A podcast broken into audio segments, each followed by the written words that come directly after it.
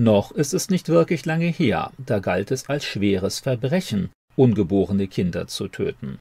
Dann ging man dazu über, das Interesse der Mütter über das Lebensrecht des Kindes zu stellen und akzeptierte die Tötung ungeborenen menschlichen Lebens als normalen medizinischen Eingriff.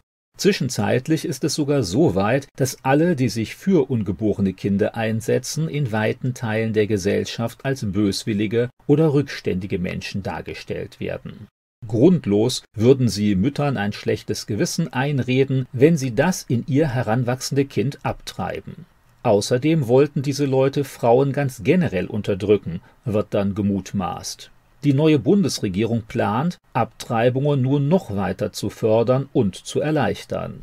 Künftig soll offene Werbung für Abtreibungen erlaubt sein, obwohl es sich hier, rein juristisch gesehen, noch immer um eine Straftat handelt. Außerdem soll jeder kritische Protest in der Nähe von Abtreibungseinrichtungen generell verboten werden. Intern wird auch schon lange geplant, das gesetzliche Verbot der Tötung ungeborenen menschlichen Lebens aus § 218 des Strafgesetzbuchs gleich ganz abzuschaffen. Dann gäbe es keinerlei echten Rechtsschutz mehr für ungeborene Kinder. Noch allerdings fürchtet man die dann zu erwartenden gesellschaftlichen Proteste und den Widerstand der katholischen Kirche. Abtreibungsbefürworter aber warten mittlerweile nur noch auf den passenden Zeitpunkt, um alle gesetzlichen Hürden ersatzlos abzuschaffen. Mit sehr verschiedenen, manchmal auch widersprüchlichen Argumenten wird nach wie vor für die Verbreitung und Etablierung von Abtreibung gekämpft. Manche wollen die Tötung ungeborenen Lebens gerne sogar als Menschenrecht etablieren. Man redet von einer unzulässigen Bevormundung von Frauen, wenn man dafür plädiert, dem in ihr befindlichen Embryo ein eigenes Recht auf Leben zuzusprechen und ihn deshalb auch auszutragen.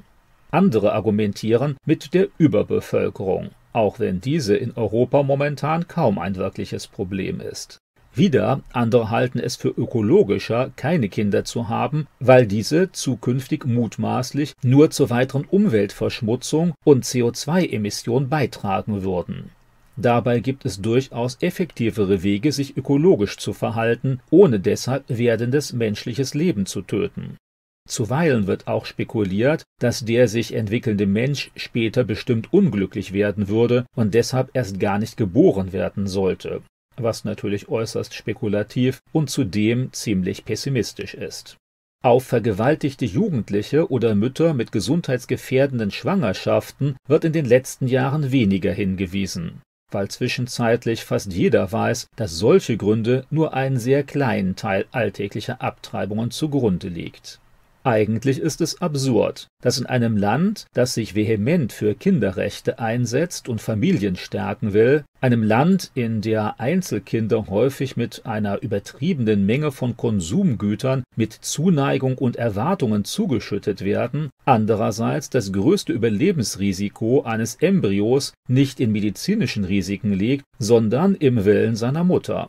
Durch nichts sterben jedes Jahr so viele Kinder während der Schwangerschaft wie durch eine bewusst herbeigeführte Abtreibung. Aus meiner Sicht ist es höchst problematisch, wenn in Deutschland heute Frauen eher dazu geraten wird, das in ihr heranwachsende menschliche Leben zu töten, als es zu erhalten. Den einen wird vermittelt, sie seien noch zu jung, den anderen, sie seien zu alt. Wieder anderen wird nahegelegt, sie hätten schon genügend Kinder oder sie sollten doch erst an ihre Ausbildung, Karriere oder die Entwicklung und Umsetzung ihrer eigenen Wünsche denken. Noch andere werden an die Instabilität ihrer Partnerschaft erinnert. Am Ende gibt es scheinbar sehr viele Gründe gegen das nun einmal entstandene Kind in seiner ersten Lebensphase. 770.000 Menschen wurden 2020 in Deutschland geboren. 100.000 Kinder wurden im gleichen Zeitraum bereits vor der Geburt abgetrieben, zumeist weil sie nicht ins Lebenskonzept ihrer Eltern passten. Kaum etwas bedroht das Leben eines Kindes in diesem Alter stärker als die negative Entscheidung seiner Eltern.